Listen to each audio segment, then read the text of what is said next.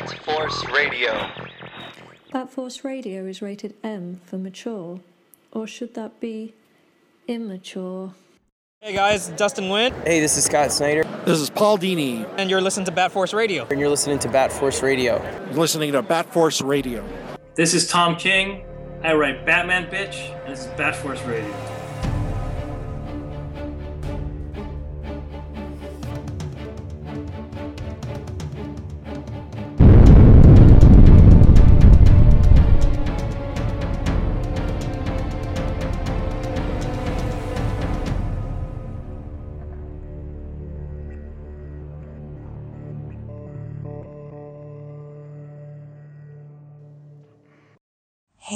Gotham dwellers, make sure to stop everything right now and subscribe to Bat Force Radio.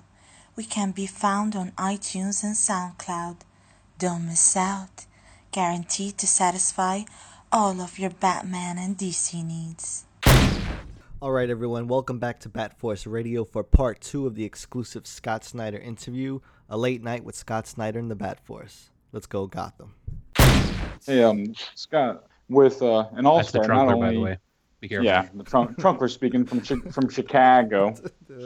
Um, um, in All Star, Batman. Not only did you guys make uh, Killer Moth and Firefly look badass, and then you show us Gentleman Ghost. Oh, Um, Thank you so much. the uh, thank you. Sure. on um I think it was on actually I'm looking at the PDF file right now of issue one on page seven um where it has Two Face and he's got the kind of like a, a hood over his face except for his deformed eye.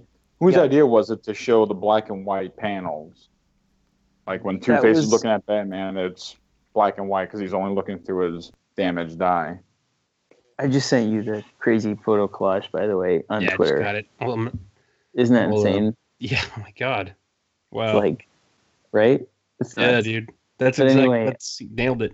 Yeah, but um, it was my idea because I just thought um, one of the fun things would be to play with this idea of if Two Face is colorblind in his bad eye, um, he sees the world in this very sort of um, not just colorless palette, but very ominous palette, and he it, becomes a motif that runs through the whole book. So I wanted this whole theme of sort of does a, a vision and Two Face saying.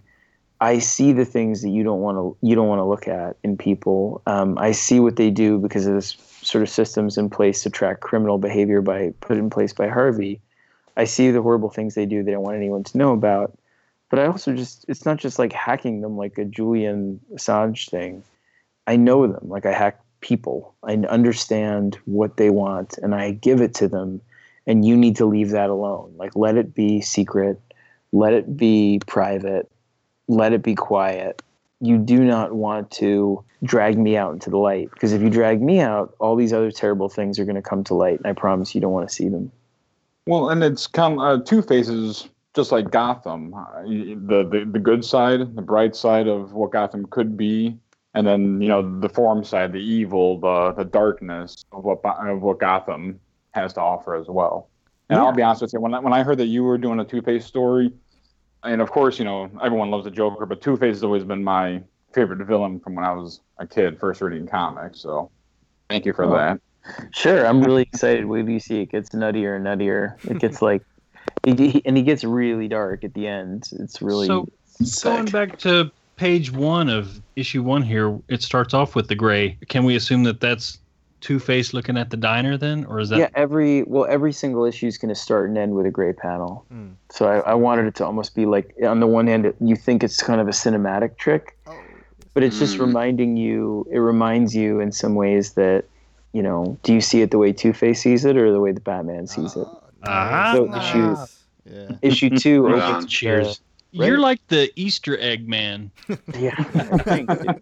Well, Easter Bunny. Isn't that just the with, Easter Bunny? Um, Harvey Bullock and Gordon sitting in a police car, and it's just like looking at them, and it's like black and white, just gray, and it says, you know, two days from now, and then it goes to color, and it's red, and the next mm. panel is blue, and the next panel is red because the police lights are flashing. And Harvey's like, you don't want to do this, you know, I'm telling you, I know you don't. And Jim is like, it's not my fault. It's his fault. We told him not to drag, you know, drag all this shit out, but Yeah. he wanted to do it. And so here we are. And Harvey's like, I'm just saying, if you go in there, you can't come back out. And Jim's like, telling you, Harvey, like, you know, he did this. Like, we're all, what are we all but like fucking trees in the woods that are falling and he won't look at us. So, you know what? And he takes a cigarette and he like throws it out the window and he's like, he's like, let's do it. And you realize they're in front of Wayne Manor. Came up with the chainsaw. That was me. That was So me. I badass. like, That's so good. Yeah. I'm good. just because the thing with this series is I feel like I wanted to explore one thing too, which is almost like the two sides of of the way I like to write. You know, because I kept thinking about Two Face and dichotomies and stuff. And Mm. the two things that I've always loved are one. I love the fun of Batman. Like I just unabashedly, and I, I really figured it out in Zero Year. I think where I was like, you know what? I love Riddler bots and fucking wrestling lions and Evel Knievel motorcycle mm-hmm. jumps and post-apocalyptic Batman. I love it. Like, you know what? Batman can be awesome and celebratory and fun. Yeah. And I was kind of afraid to make him that, I think, for a little while because it was sort of like, oh, he's awesome. And I always had that. I always loved his one-liners where he's like, "Get the hell out of my house." But it's also like the fun of it and the silliness can be awesome. So that element of like over the top, crazy ass, bombastic action. What can I drop out of a blimp or like blow up or whatever? and uh, That the other side sort of pairing it with how deeply sort of um, i guess confessional can i go or how deeply personal or sort of vulnerable can you be on the page and this story is almost the most uh, extreme version of those two things and on the other hand um, it's very much about you know are you better than your personal demons? The things that you're not proud of about yourself and the things I'm not proud of about me and the, the times that I've really slipped up in life and you know um, let my family down in ways. And do those things matter more than the good things and which are going to win out in the end? And those sorts of questions you know are very personal and are hard to look at sometimes. So this story to me is almost the the the so um, I'm so proud of it just because it's so quint for better or worse. It's like so quintessentially what I love to do with Batman, but taken to the extreme. It's like couldn't be more out there, you know, from characters. I don't want to give away who's coming, but you'll. I, I'm. You know, so that's what I mean. It's like this arc. I'm I'm really proud of All Star because it allows me to be unabashedly fun and and try and be almost like funny with it in the craziest fun ways that make me excited to go to work. And on the other hand, the stories are are quite personal, you know. So it's almost like, you know, that that huge stretching it as far as I can go in a way that I feel like speaks to the things I like to do with the character. Mm. Well, once we read that page where who is a Killer Moth running towards Batman in the field and huffing and puffing. Yep. Then he Yeah. then he Firefly. sees then he sees a firefly, and then he sees Batman with the chainsaw just chopped off Black Spider's arms, and then he turns around and he's "I'm out." huffing and puffing in the opposite direction. He That did so hard. yeah, there's there's a lot of there's a lot of stuff like that. Two and three get even funnier that way. Where like there's a funny thing where Killer Croc is in it, and he's like he's beating up on Batman. He's all like you know with the log, and he's like, "Look at you!" And I won't give away, I won't ruin for you who else pops out, but a bunch of other villains pop out because he's he brought them and stuff, or what a couple other, not a bunch, but two other ones. But he's like um he's sort of like when I was a kid, I grew up in a town in Florida called Appaloosa, you know, in the swamps. And he's like, look, you know, I used to go out and wrestle alligators and snakes, and everyone thought I was a town fool, you know, because they didn't understand me. But you, he's like, I get you five miles from Gotham, and you just shrivel up. You know, he's like, I used to, I would go out of town. That's how you become strong is go out by yourself. And he's like, but they thought I was this town fool. And hmm. and anyway, Batman like does all kinds of crazy shit to take down the people that that are on the train. Which again, I just want you to enjoy. I don't want to ruin it. But at one point, he's like, Croc is like, oh, so you took down my buddies, but me, I got I got thicker skin. What are you gonna do? Take your best. And as he says it, Batman pulls out that giant ass bear trap batarang that John drew on the beginning. Oh, oh yeah. Oh, and two, and, and Killer Crikey. Croc's, Killer Croc is holding this log that he's like been beating Batman with, and Batman throws it, and as he goes, "Take your best shot," and as he's saying, the batarang opens up and it's like ching ching, and spikes come out of it, and it like it goes like funk, and he goes, That's fucking best-" awesome. Yeah, it's so funny. He's like, "Take your best shot," and then he goes, "Ow." Like 'cause it's, it's just a panel of Killer Croc, like "ow," and it, it it pins the log that he's holding perpendicular to his body. He's like holding it, you know, he's holding it like a like he's curling it for a second. He's holding it, about to hit Batman again, and it pins the log to him that way because it digs into his flesh. It's like a chunk. Batman's like, uh, "Hey, Waylon." He's like, "Appaloosa called. They want their fool back." and then uh, You said John Romita drew the you know the batarang thing. Is he involved in some of the creative process too, or is that Oh, or sure. was that idea yours with the big? No, we talk every day, dude. So, okay, so for example, like today, I wrote, I'm like, he takes the three batarangs, like Greg and I used to do in his knuckles, and he punches him because he's got this endoskeleton that just you can't really get through. So you, Batman can be really brutal. And and John drew it like little spikes. He drew like spike Yeah. knuckles coming out like cook click. And then I saw that, and I'm like, you know what, dude? I, I really like that, but can I just be totally upfront? if you put little bats on those like little bat wings on those spike knuckles like batman actually took the time to make his badass brass spike knuckles bat shaped people will love you forever.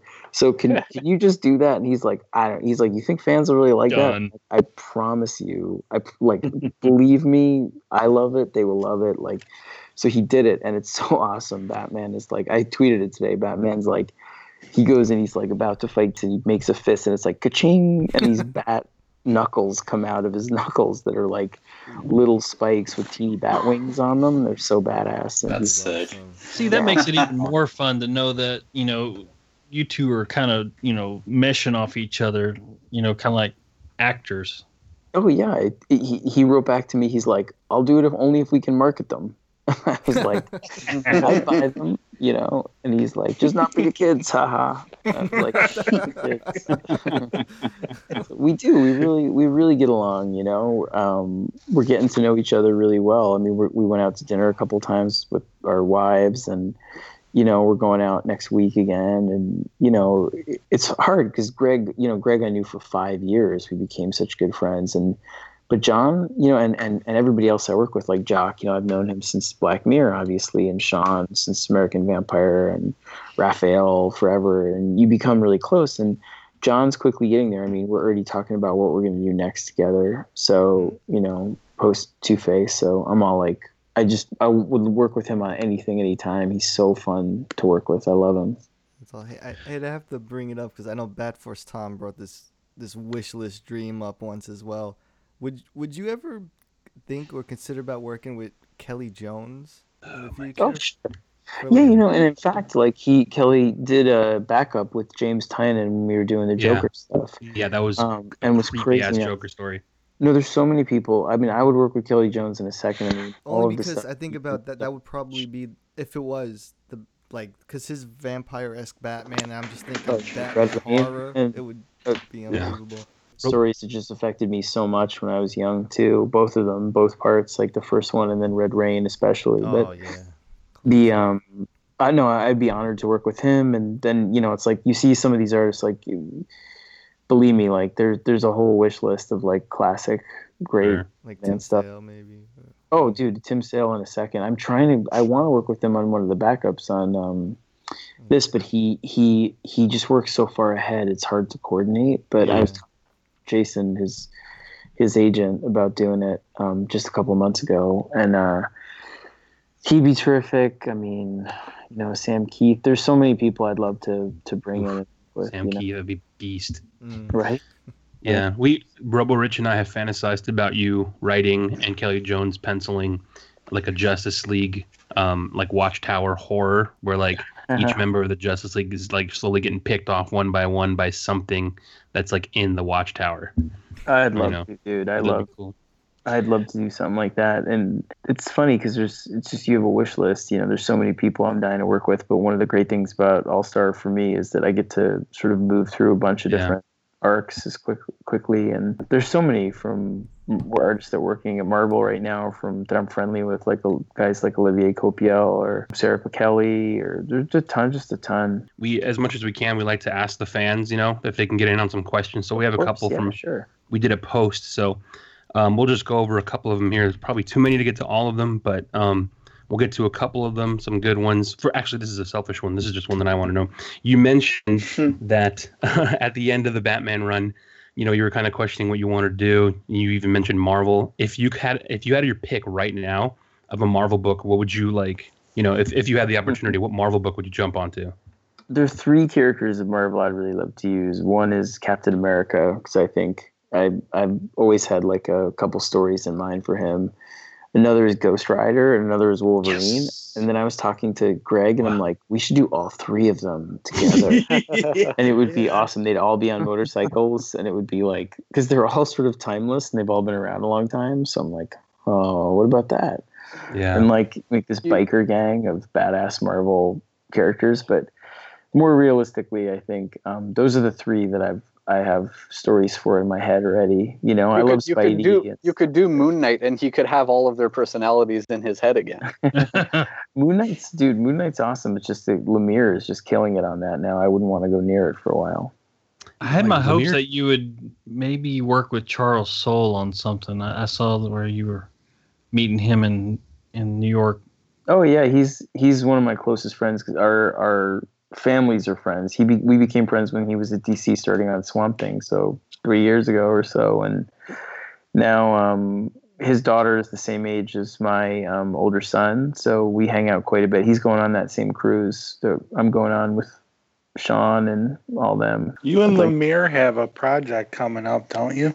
Mm-hmm. Yeah, in November. It's called After Death, and it's like a image book that's part it's part prose and part comics, so it's all mixed together. It's it's pretty fun. I'm really it was a huge challenge. It took me almost two years with him to do. So I'm really Wow. proud of it. But it's it's basically half of it takes place in the present, where this guy who's a thief, he's kind of a common thief. He is invited to steal something that he shouldn't. Um, and it kind of tells him he's telling the story like a memoir about his life that sort of has a lot of autobiographical stuff for me. And then the other part takes place 800 years in the future after uh, he helps by stealing this thing uh, make it possible for a cure for death. Um, and so it's sort of both sides of the story and they come together and stuff. And it's for Image. So we're just finishing it up now. The first, it comes out in three parts, like November, December, January, just one month after another. It's like 370 page novellas, like one, two, three. And um, yeah, so we're finishing up the third part now. So Cool. It's really cool to see you working with Jeff. Uh, he's one of our local guys here. ah, he's Uh, amazing. I live dude. in the yeah, I live in the uh, in the Windsor Essex County area where where he's from as well. But uh, now he's living in Toronto. But uh, yeah, it's just really cool to see you working with him. Yeah, he's. I mean, he's obviously. Again, I, I hate to always be like, "Oh, it's my friend," but he is. he is like you know, again, one of my closest friends from when we first started at Vertigo together, and you know, we've been through a lot together. You know, as friends and family stuff. So he's he's uh, he couldn't be a better guy. Air Asian wants to know, and he, he kind of asked a little bit about Court of Owls, which you kind of touched on. So I'll spin the his question for a bit. But um, he asked about creating Court of Owls, but uh, what's it like now seeing Court of Owls as kind of like canon and also expanded on in a different universe, kind of like the Gotham show? For you, what's that like when you first heard that? It's crazy, dude. I mean, like you just all you're trying to do is do stories that mean something to you that you're proud of and that speak to something you're afraid of and you know um, or hopeful about. And so to see it take on a life of its own, I mean, I vividly, vividly remember the very first time someone came dressed as a Talon.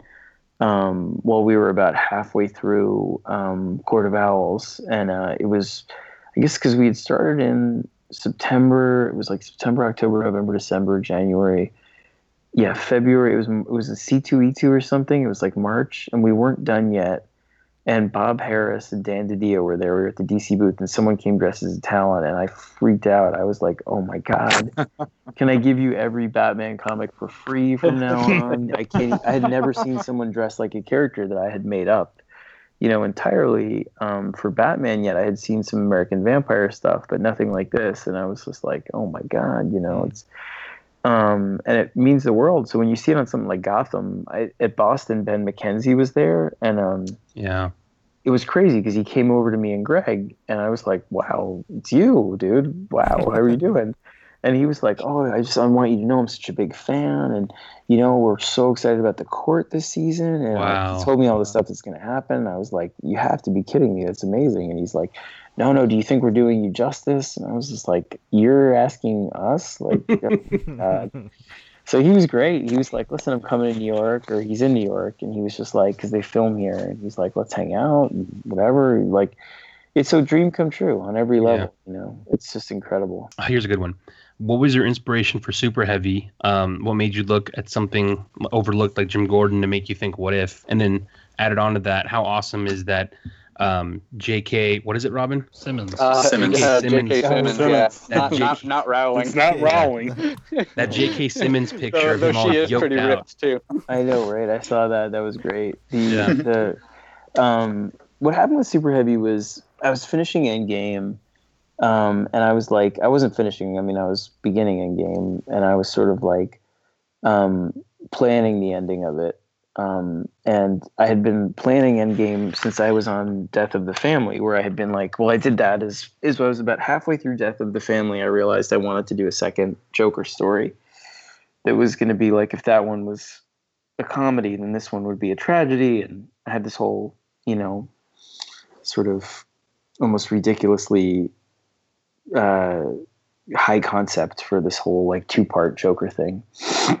And um, and anyway, uh, as I was working on it, I was like, well, where do I go from there? That's when Greg and I will leave. And Greg was like, no, you know, I'm gonna do another year. And then I was like, well, what's the best way to end? If it's not going to be about what Batman means to me, which is what Endgame is about, then what's left? And I was like, well, I've done what he want, what I want him to mean to my kids, what I want him to mean to me, what, you know, what about what he means to the real world, like that he doesn't really affect? Like, what about a story that does, well, Batman, he doesn't actually save anybody from anything, and he can't save us from the problems that really scare us you know, because they're not supervillains. What about a story that says why he matters, you know, or argues that he doesn't matter and then goes back the other way and shows why he matters hugely?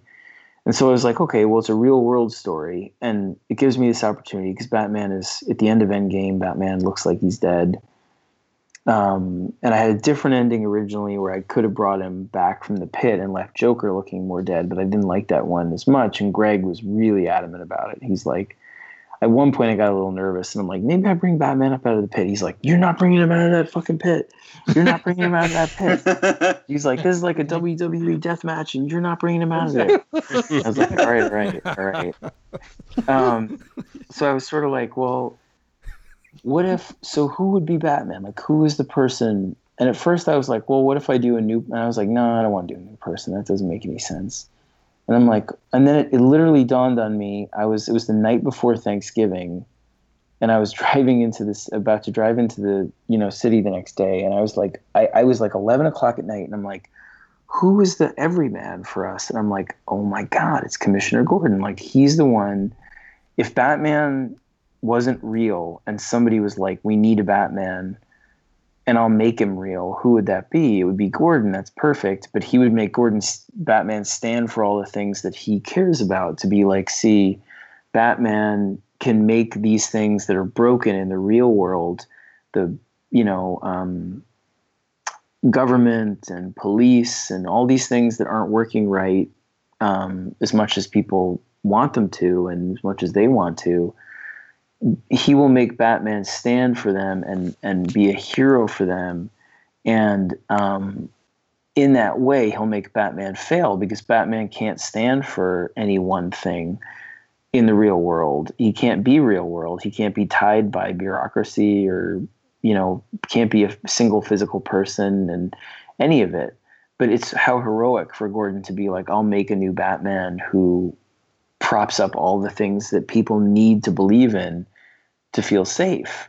and um, I just knew I had it, you know. And then it was like, well, who do I use as a villain? Well, what's Bat? What would be the greatest antagonist to that? A villain who sort of says, um, you know, look at all these failures that stokes all the seeds that are there, you know, and the things we see in the news all the time, who's saying secretly we're all we all hate each other, secretly we're all racist, secretly we're all you don't really want to share a space with this person, so you know, fuck them, like get what you get yours and who's that? Someone who's forgotten, someone who's been trampled on, someone you know, so let me make this character like it's like a weed growing up. Okay, a weed, you know, and then I was like, that's like Bloom. And then talking to Greg, one character who's like a you know a weed, and he drew somebody who had all this this veil of weeds over their face that was really scary. But I was like, mm, just a little too like bride, you know.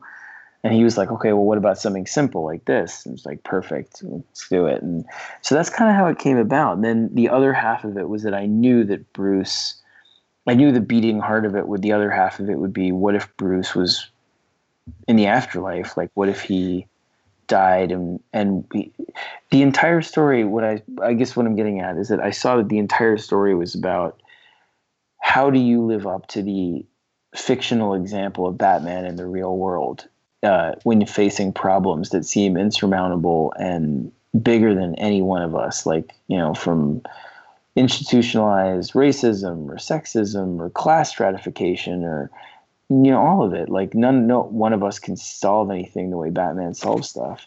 So it was like well gordon's going to become a superhero. He's going to try and be bigger than he can. Bruce is going to try the opposite. He's going to go to do what gordon normally does and become someone who is just trying to you know save the little pieces of the city he can you know duke is going to try and um, be something in, uh, different where he having inspired all these kids here he's just trying to make his parents proud you know and doing it for somebody else in some way. And so it was just all this examination of how do you be a hero that honors the legacy of batman and does batman mean anything? And so at the end you know the point was meant to be batman doesn't save us he doesn't exist in the real world and that's what gordon has learned. He says i can't be batman. You can't be batman. Batman doesn't really exist even in Gotham, like not just in the real world, but he doesn't, you know, he's not something that could inspire anybody in Gotham to think that their bigger problems will be solved. Um, but he punches these huge versions of our problems so that we can save ourselves. And that's what Gordon realizes is Batman doesn't save anybody.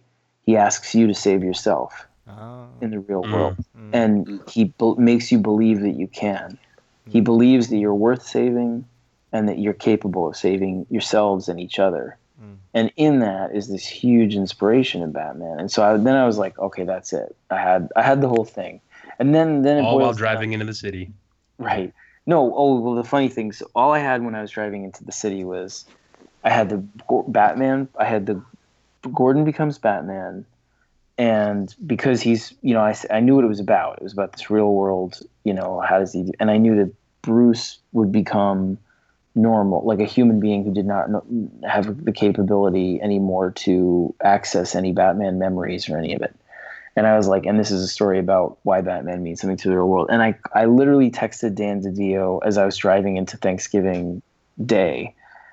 And I'm like, hey, I know it's Thanksgiving, but I had a crazy idea, and what are you up to? And he's like, how crazy is it? And I was like, it's super crazy. It's like easily one of the craziest things I've ever come up with. And he's like, mm. I'll call you in five minutes. so he like called me, and I was like driving in to with my family, and my wife's giving me this look, and I'm like, just let me just say this one thing really quick. It'll take me five minutes. So I told him, and he was laughing the whole time. He's like, wait, Commissioner Gordon Gordon? And I'm like, yes, yes, yes. And he's like, how old is he again? I'm like, in the new 52, he's really young. He's only like 40, whatever. He's like, shut up. I'm like, no, he is. You did it. And then I'm like, look, you know, yeah, you did this. Uh, and he just was laughing and laughing and laughing. And he was like, dude, I love it. You're, it's crazy. You know, he's like, I have to warn you, we will probably like tank sales for a bit, but just go for it. And I was like, thank you. And then the amazing thing was that, you know, the book stayed over 100,000 the whole time we were doing it, which to me isn't like, oh, well, you know, uh, sales and money or whatever.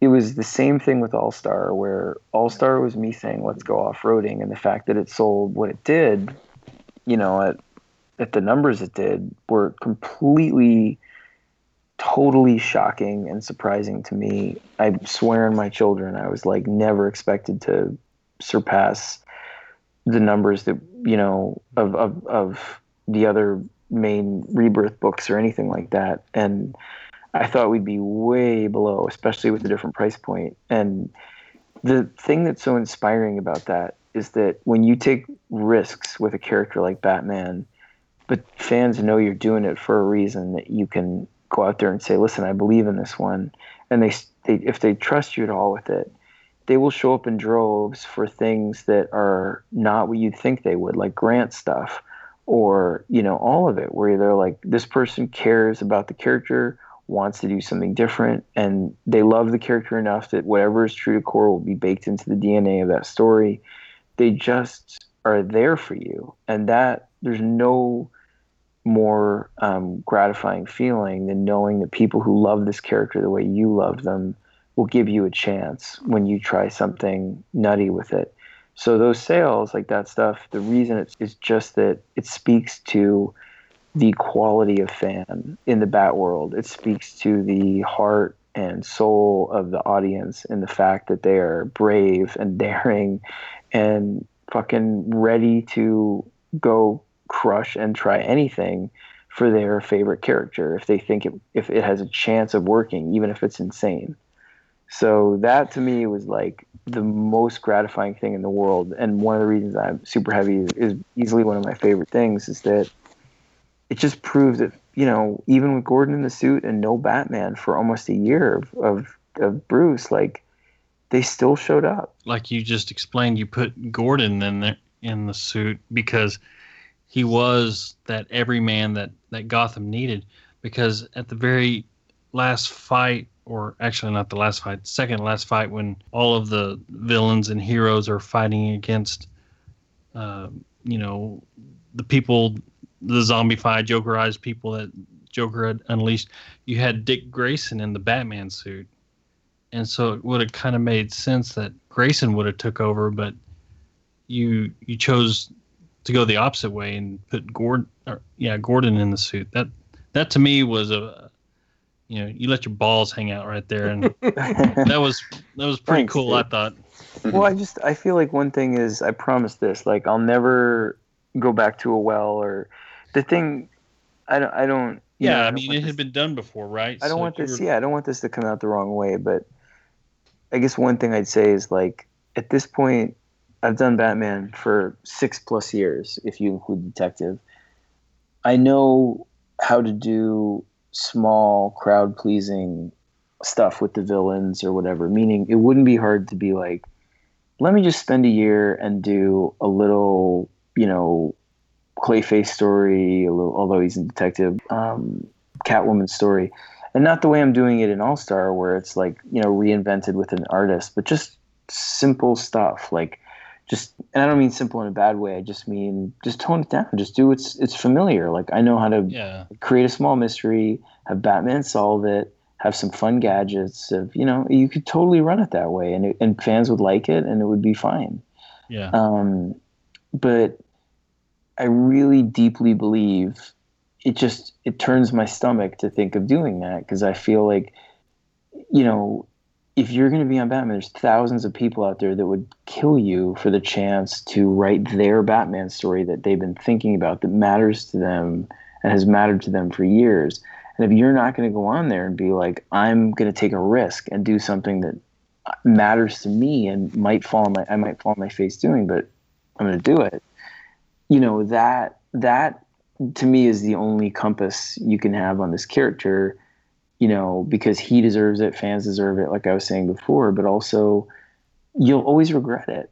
You know, like I knew I, I was telling you the truth. I was telling Tynion, and I, I vetted that story, the super heavy one, with a lot of people. And the funniest part, and then I'll shut up about it, was that we had a bat summit where I was going to pitch this. We had a first bat summit, and it was like Tom King, Tim Seeley. This is back when they were on Grayson, and uh, you know the Batgirl team, and Francis and and Booch on Detective, and Mark invites me in to pitch it, and I was late uh, because I got caught in traffic. I was about 20 minutes late.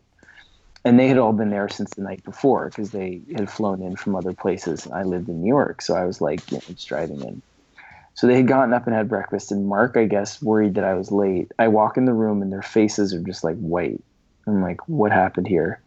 You know? And Mark's like, oh, nothing, nothing. Go ahead. And I'm like, you you pitched it to them, didn't you? And he's like, well, I just told them some of the idea. And I love Mark to death, but he's like the worst pitch man in the world. and he had been like, well, it's sort of like uh, Commissioner Gordon becomes Batman and Bruce gets bopped on the head and has like amnesia and, you know, whatever. it was like that. And I was like, please just erase everything in your mind. Like pitch it to you. Here's what it's, here's how it begins and here's what it's about and I, again, I love Mark like a brother, but I would not have him pitch my stuff. um, He's not your wingman. yeah, when I told it to them, I was like, "Here's the thing: if you guys hate it, we don't have to do it. If you see opportunity in it, uh, let's do it. I'll tell you why I love it." And luckily, they were all great. You know, I mean, there were definitely some people I think that had some hesitation trying to figure out what they were going to do but nobody was like, I don't like that idea for you, for, me, and for Batman, meaning, you know, and I was just like, this is what we're, this is it, you know, like this is, if you don't like it, let's kill it. But, well, you know, what was funny is that, you know, you and Greg also kind of had a laugh at yourselves throughout the entire story. And that just kind of showed me that, you know, you know what, these guys get it. They know that they're going against the flow and they're doing something new. They're letting their balls hang out. They're trying to create, you know, this epic story where it's going to show Batman is a symbol. And yes, you know, everyone can be Batman, but not everyone can be Batman. And it's going to bring it full circle around to where Bruce finally takes the mantle back. Oh, sure. I mean, that's the thing is like, you know, I really was a big fan of Superior Spider Man. Um, and of you know Grant's Batman and Robin, and what you realize when you go back and you look at those, or or or Ed's uh, Winter Soldier, and then subsequently Bucky is um, uh, Cap, you realize that those stories are all about why Peter Parker can is the only person that can be Spider-Man. They're all love letters to the person. Yeah, it's all set up. Yeah, and it's all it's all about why those per, that person possesses the qualities that need to be um, reinstated you know? There you can have a great character a great time with a character in that place but ultimately that story is always about why they can't be the the person that needs to come back you know? And that so that's that's what this was. It was never and one of the, i wanted to make clear to fans by issue one that bruce was still around. He wasn't going to be like missing for months and months and months. Um, um, and that feeling here is like the whole thing is why only Bruce Wayne, dead Bruce Wayne, you know, Bruce Wayne who died in the alley with his parents, like meaning Bruce Wayne that's larger than life and that does the impossible and can't walk among us in the real world, why he needs to be Batman, you know, and nobody else. I promised my last from England because she's a big fan of you, Scott. You met once. Um, I'd ask this question for you. She just wanted to know. Oh, but happy birthday, babe. Love you. she just wanted to know um, what, what's your favorite um, Gotham character other than Batman? And what Batman story are you most proud of that you wrote? Man, it's really hard to pick one I'm most proud of, I'd have to say, just because like I said, each one is really like it sounds corny, but they're all they're all personal in different ways. I mean, so like obviously and, and the other thing I'd say is that it, the inside baseball element of it is that I, I look at them really differently than readers would, and that they're more like they have a, a memory aspect to it where it's like, oh, that's the issue where Greg and I got on the phone and became friends, or this is the issue where we we did this while we were away in Boston together at the aquarium, or you know, like with with Jock and with Black Mirror, it's like, oh, I remember that's when Marts told us we couldn't do something and we stuck up for each other, and so there's a different sort of map for me in terms of what what's my favorite things, you know, that we did, just because there's there's sort of like a a personal story to it that has to do with our time on the book as creators, you know, as friends.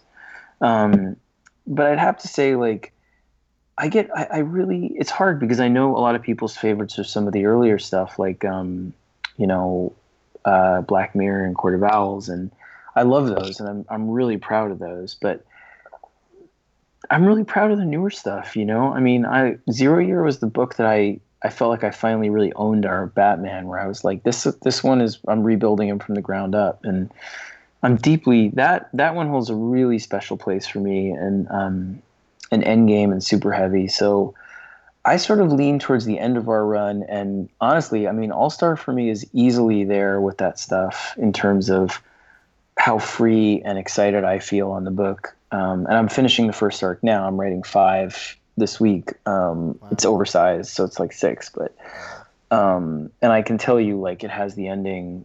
I don't know. I'm really, I'm really proud of this one. So awesome. I don't know if I had to pick one. If you were like, what have you done so far that's completed? Because All Star's not completed. That um, that you'd have to pick. I'd probably say Zero Year, just because. Mm it's the most it was the one I really just rebuilt my whole sense of who our Batman was and what he would how he would position himself um, in the world.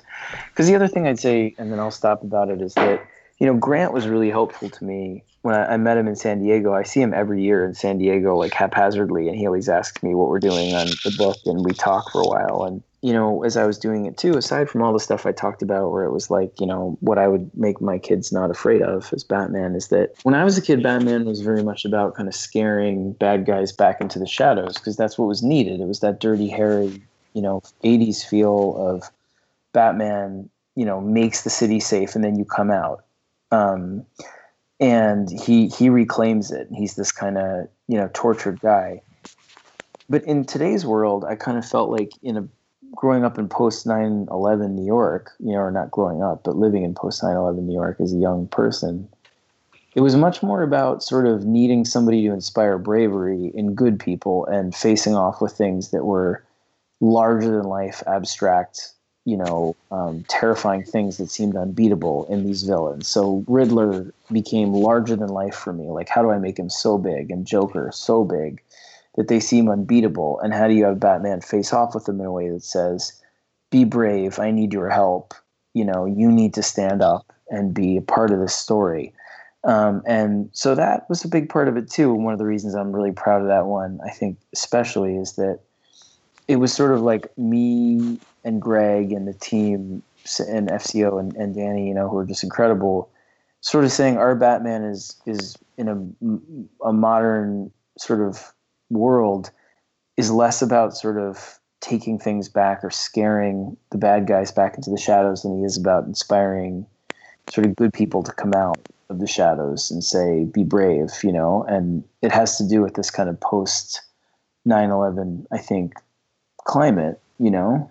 That's you're you're you're afraid of things that everybody's afraid of that are unbeatable. Like nationally that people are afraid of or globally because we're also connected with the 24 hour news cycle it's not as provincial anymore where it's like yeah. oh you're afraid of graffiti and gangs and whatever you're afraid of the things that they're also afraid of in chicago that they're also afraid of in you know california and all of that anyway mm-hmm. the other the other question was um oh favorite gotham uh, character other than batman she wanted to know Oh, probably Alfred, but um, oh, nice. Hmm. I love Alfred. Everyone beats me up for being like so. They're like you're so mean to him, but I'm not mean to him at all. I like nice. You love him, you just don't love that one hand.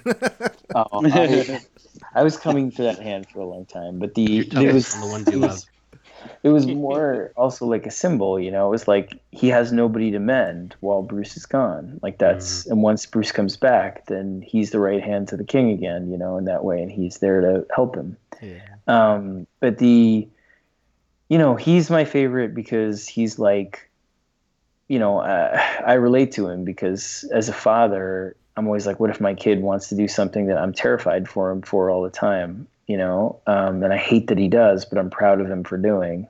Yeah. That's that's kind of who Alfred is to me, and hits a real nerve. But Dick is another real favorite, and honestly, I really love I really love writing Duke right now. He's his kind of iteration, the thing he's becoming, is a lot of fun to is a lot of fun to sort of foreshadow.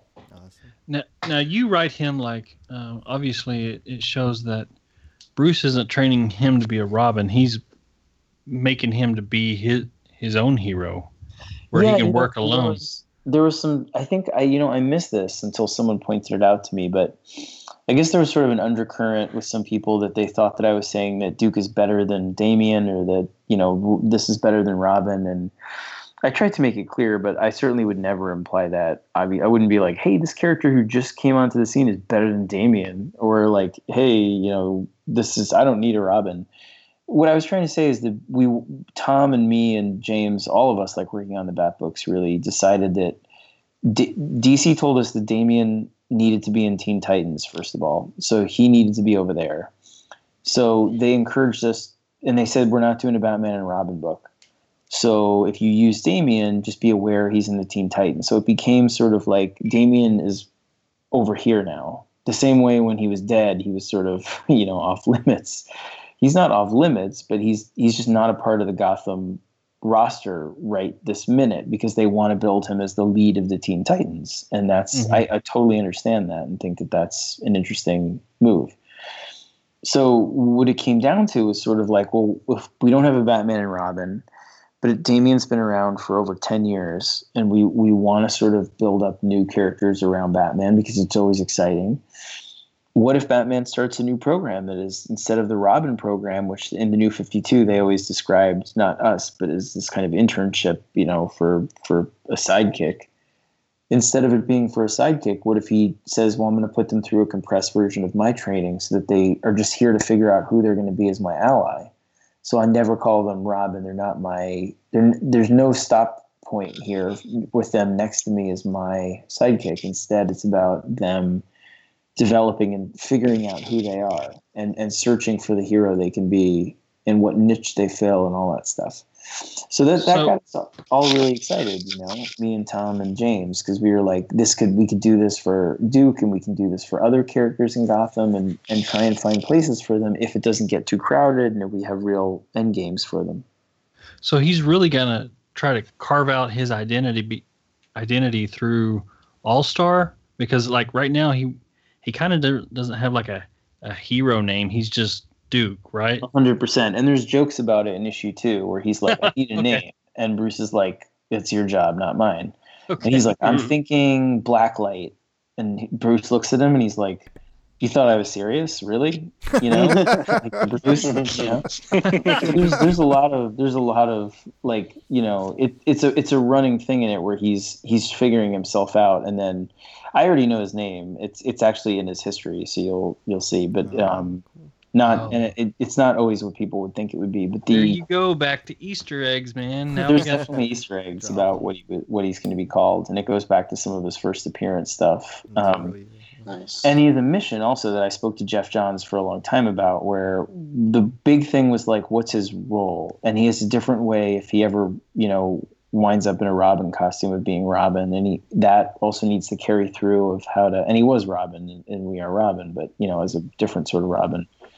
What um, what his mission would be, and and that mission needs to be what it would be without being Robin as well, is that he stands as a character that's strong on his own two feet. And I think that's the real thing that I think um, is the challenge is making sure that you're not developing a character just for the fun of having a new sidekick, um, but instead creating a character that could stand on their own and that you're willing to carry into their own series. So I'm certainly interested in writing a mini series um, with somebody else that shows what happens to him after this because I think the niche that we've carved out for him in Gotham is something that isn't filled right now in terms of a mission, like what he does, you know.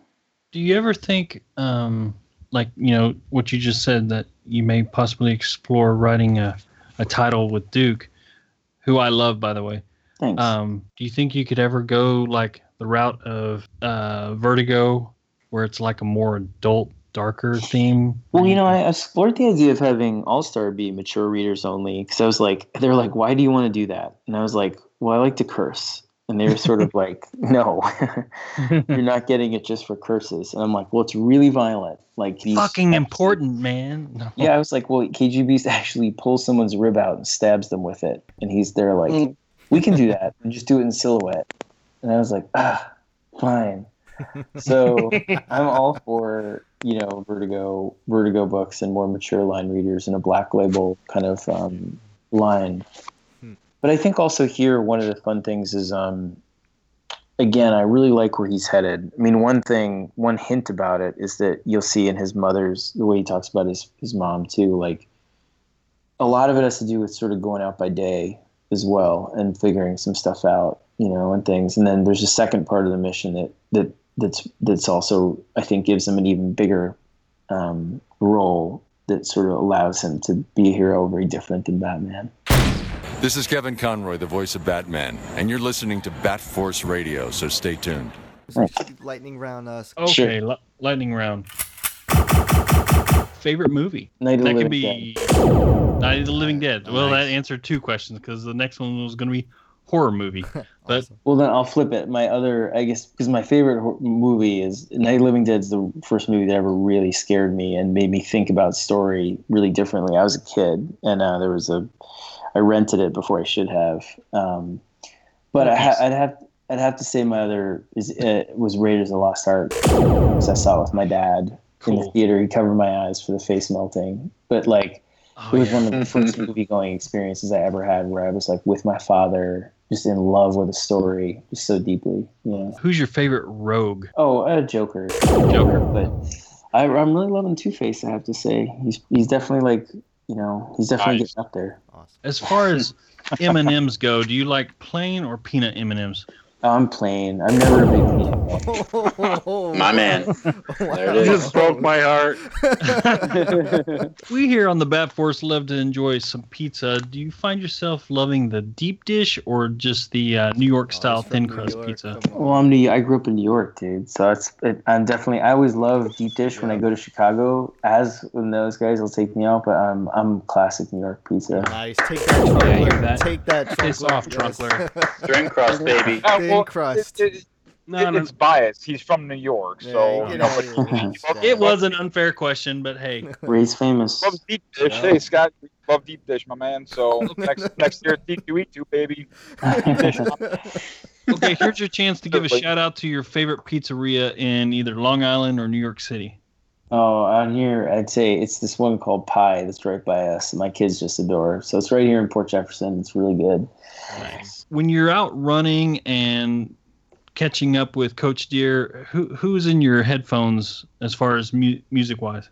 Oh, I'm a really big Elvis fan. That's since I was a kid. I have like when I was like a teenager in New York, I was like, I want to like something that nobody else will like, and I was like Elvis, and then I actually fell in love with it myself. I've got like a couple Elvis tattoos and stuff. So I'm a really big fan of um, rockabilly, uh, early country, early rock and roll, and that stuff, and it leads up through Americana stuff now. So in terms of like classic stuff that I love, it's you know Elvis, Johnny Cash, all those guys, you know from Jerry Lee Lewis and uh, you know anyone you can think of from from back then, from like obscure people like the Collins kids to you know Little Richard, but um, nowadays people I like are, are like uh, Jason Isbell and uh, and Sturgill Simpson and uh, Shovels and Rope and like those bands, like big Americana bands, Hooray for the Riff Raff, sort of all American, Americana, early rock and roll, early or rockabilly kind of stuff. There's actually kind of a local band in your area. The guy on Instagram, his name is Max Power 44, but he has a band called the Quarter Horse Band, and they're they're in your area and they're kind of you know that Americana style. So you may want to check them out. Quarter Horse Oh, Band. well, the Quarter Horse man. I'll totally check it out. Yeah, I'll, I'll take a look. Um, we have a, a theater about 30 miles away that draws a lot of.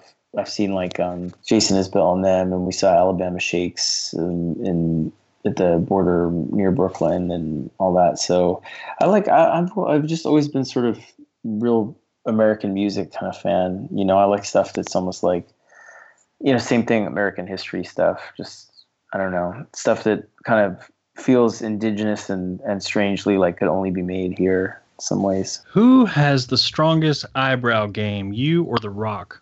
Oh, I don't know. I don't know. Mine's totally involuntary, so I don't know if that if that that I'm just born. with- I don't know if like I was dropped on my head, but like I can't. I don't. I can't help it. It's not deliberate. So I'd say his his is like hundred percent better in terms of it. It's like when it pops up and when it like how it's used, like how it punctuates things. Me, I just I'm an idiot where like I have no no say over it. It just does whatever it wants. no, his is more forced than yours is just natural. Yeah, yours Exactly. is legit. His is Well, his is fake. That's one way of thinking. He's about it. copying you. Yeah. what superpower would you love to have? I'd love to be able. I would love to be able to go back in time. I think. I think my biggest fear That's what every writer says. uh, Is it, Yeah. is it to David- deadlines? deadlines. David no, it's too. not deadlines. And I, that's I could totally imagine that, like you know, on the surface saying that. But I just think I think my biggest fear, the thing that gets under my skin the most, is just how quickly everything goes by. I think you can probably read it into most of the stuff I do, in that sense of like my kids grow up too fast. All of it. You try and record it, but it's just feels like it just washes over. So it's that sense of being able to revisit the best moments of your life in some ways is the thing that I don't know. That's kind of what I hope happens when you die. you know, that you get to go back to the constellation moments that made you feel like who you are and happy. leads into the next question. You know, you said go back in time. Is there anyone from the past that you would love to that's now deceased, but go back and maybe share an hour with or have dinner with? Oh sure. I mean like Bill Finger Yes. would be incredible. Jerry Robinson, you know, for Batman stuff. I mean, Aparo, like you know, they're, they're they're believe me, like one of the funny things about Gotham is like so you know I'm friendly now with Denny O'Neil and and stuff like that, and Wow. there are all these scary people that you're like, oh my god, they made the stuff that scared me to death, and that are they're so intimidating, and they wind up being the nicest guys, like Bruce Timm and Paul Dini, and that pantheon. You know, you realize how tall some of these guys stand, and how they just, you know, Frank, for example, like just did stuff that mattered so much to you, and they're all so kind when you meet them that it makes you look back and be like, oh man, I, I there's so many people from the past that it would be an honor to shake hands with and just be like, you changed my world, you know, through what you did in comics. I would, Oh, I would Elvis. totally meet Elvis. Yes. He'd be on a lot of people's top list. All right, and last question: How much do you deadlift? Oh, I don't know. I never deadlift, dude. I only, I don't, I, I only, I really, I'm too old. I only just do regular bench and regular, you know, I'm, I'm totally casual about it. I don't man. I'm like, not I haven't according to Sean it. Murphy. He better watch it, man. He's uh, isn't he like your He's- motivator at the moment? Or He is, dude. We and we go. We've gone like I. I go through spurts with it. Like, cause me, I I get kind of happy with it. Where I'll be like, you know what? I built some muscle over a couple months. I'm happy. I'm mm-hmm. like bigger than I was, and then I'll be like, I'll take a break and I'm gonna go running for the next few months, and then I'll go through the cycle again and build up a little bit. And I don't know. I'm I'm I'm not I'm not maniacal about it. I was in college, and there were a few times in my life I've gotten pretty big, but you know, at this age with kids and stuff, I just honestly, it's just about being in good shape, you know, or for mm-hmm. yourself, like health wise, and you know, I'm I'm I love running is when I have my best ideas. Is the other thing. The reason I I hate lifting now is that um, I enjoy it because we have a little gym in the house and stuff, and I can go do it. But running outside and just going for a run, and trying to do it every day, I always feel like I have my best ideas, my best, you know, um, feelings about my own stuff in terms of what I'm going to do next, or it's something just about the endorphins or what. I have no idea, but it it's definitely like a like a runner's high, Peace. maybe. yeah, it probably is just drugs, but it's like, but it really is like, uh, it's therapeutic and and it, it, it gives me it's inspir- it gives me inspiration story wise a lot of the time. So I I tend to like in the summer when it's warm just do that a lot more than lift. Hmm. Yeah, that's cool. With, like the open road running, I like when you were talking about the the road trip with your son and Red Rock and everything. When you started to think about All Star, it's just uh, yeah, I could definitely Oh, yeah. you mean. Yeah. Yeah, yeah. I mean, honestly, I, I really I try and go every day. We we moved. We've lived down in the suburbs for you know, I don't know what, thirteen years now or so. And um, growing up in the city, it was really hard at first. As corny as it sounds, I just I got so depressed when we first moved out here because I was like, we didn't have a, my we only had one car. My wife took it to school, and I was sort of home in this condo, and I was like, oh, this won't be a problem, and it was a total problem. I was like, just alone walking in a circle, and um, just got out of my head. And you know what you realize is like one of the things that makes Gotham so awesome and the city so great is that you're all sharing the space where you're all in it together, even if you don't want to be and you don't like each other. You're forced there. Whereas out here, you can be completely, completely isolated. And um, the thing about that sense of community is also there's a there's again there's like a humility that comes with it where you realize you know what my life isn't that huge. Like there's a million other lives here.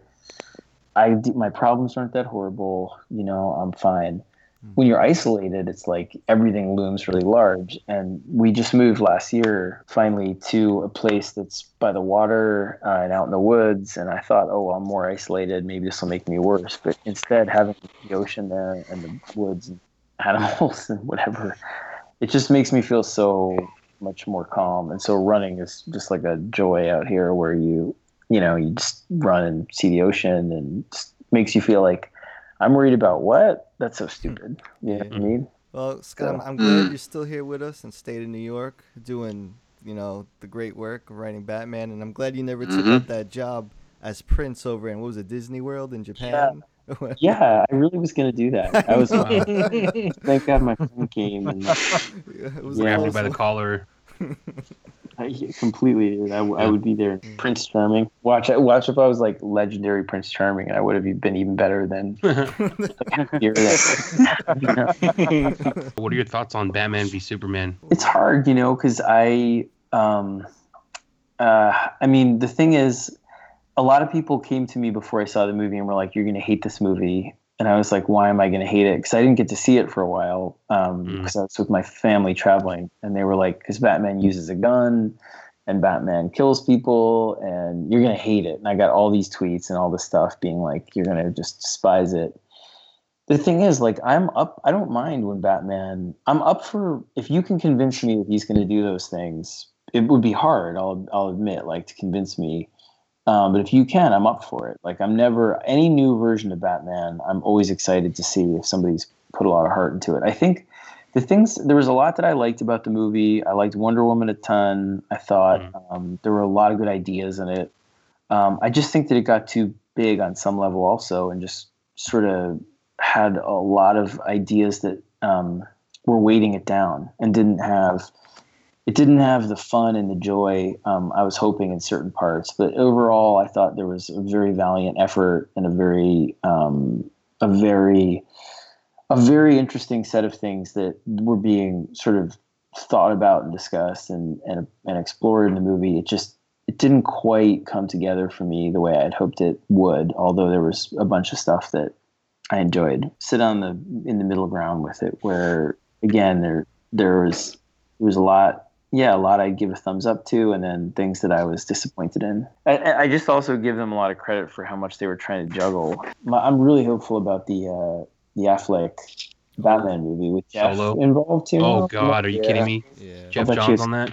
Oh yeah, dude, he's such a he's so good. So I'm sure, um, and he's been very kind to me and stuff too. You know, so I'm thrilled for to see what that is. And and again, like you know, I think um, I think we should all be pretty hopeful about it.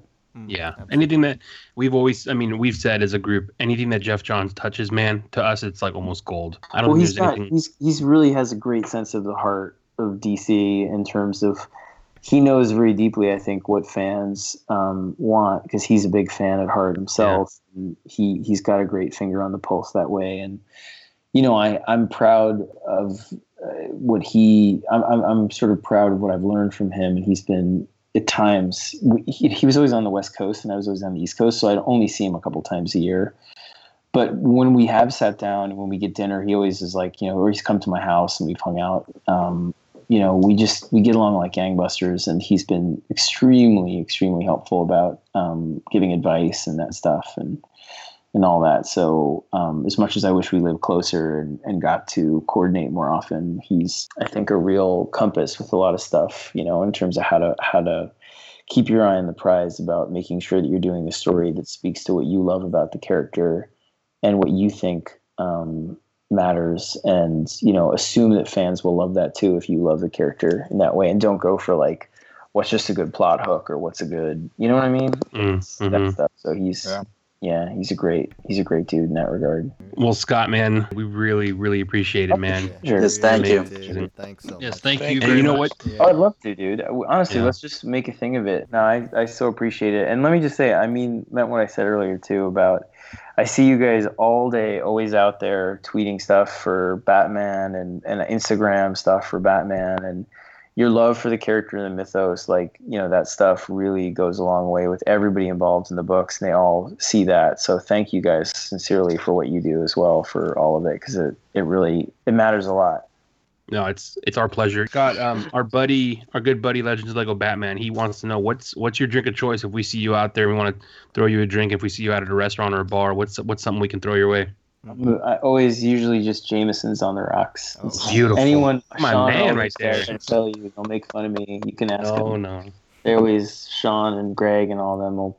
It, it's I worry about that video that's like when you die and then they do a eulogy or when whatever where they're all like, and you know they all toast with the exact same thing or whatever. They all know that that's they all make fun of me because I'm pretty easy. But Mm. yeah, Got it, man. Hello, kiddies. It's your old pal, the Joker. When I'm not maiming and murdering, I'm listening to Bat Force Radio. Fuck you, Trunkler.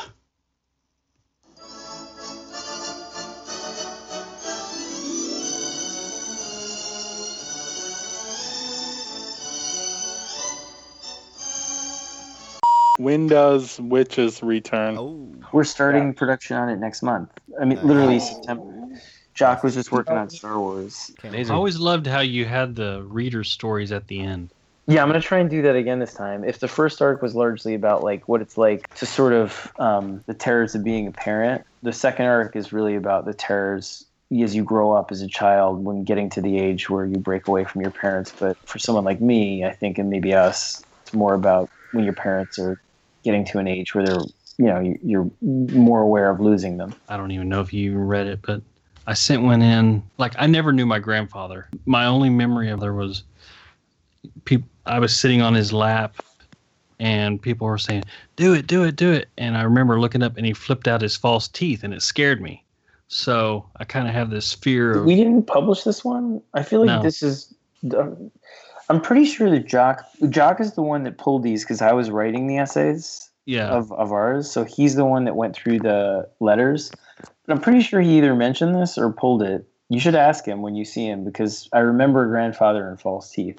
Yeah, and you know he was kind of a tall, thin man, and my my own dad is kind of you know he played college football as a center. He's kind of a stocky, rotund rotund man, and I remember I shared a bedroom with my brother, and one night like this black, tall, thin shadow just stood in the doorway and just stood there, and me and my brother were like, "What is that? Who is that?" because that was not our dad. Oh shit! And then it just walked, walked, walked down the hall. That's spooky, dude. And then get, this is this is where it gets weird. So then we go, you know, this was several, I don't know how much later. Me and my two brothers were playing wiffle ball at my grandmother's house, and back, probably like a block away or something. This shadow, it looked like a shadow of a man just walked out from behind these trees, just this tall, thin man, and just stood there while we played wiffle ball. And we just like stopped, and it just like stood there, and then it just turned and walked back into the shadows of the trees. That's, And that's- super creepy, dude. Well, I'm trying to go When- to bed soon, bro. Thanks. Well, I mean, I was just saying that because you know, reading reading Wytches and then reading those stories in the back, I was just like, this is why this shit affects me, man. I love it. I love it. Thanks. Well, I'm excited to get back to it. It's this. It takes place a lot of it in the Southwest, so it's pretty fun. All right, well, that's going to do it for another episode of Bat Force Radio. We just want to send a huge thank you to our great friend Scott Snyder for a great late night bat chat over here on Bat Force Radio. Definitely subscribe to Bat Force Radio over on iTunes and or SoundCloud for everything from classic Batman comic overviews, current comic coverage, animation, movies, video games, and everything imaginable that has to do with Batman and the DC universe. Big shout out to Sideshow Collectibles and DC Collectibles for our greatly cherished partnerships. And thanks again, everyone. Stay tuned. Bat Force out.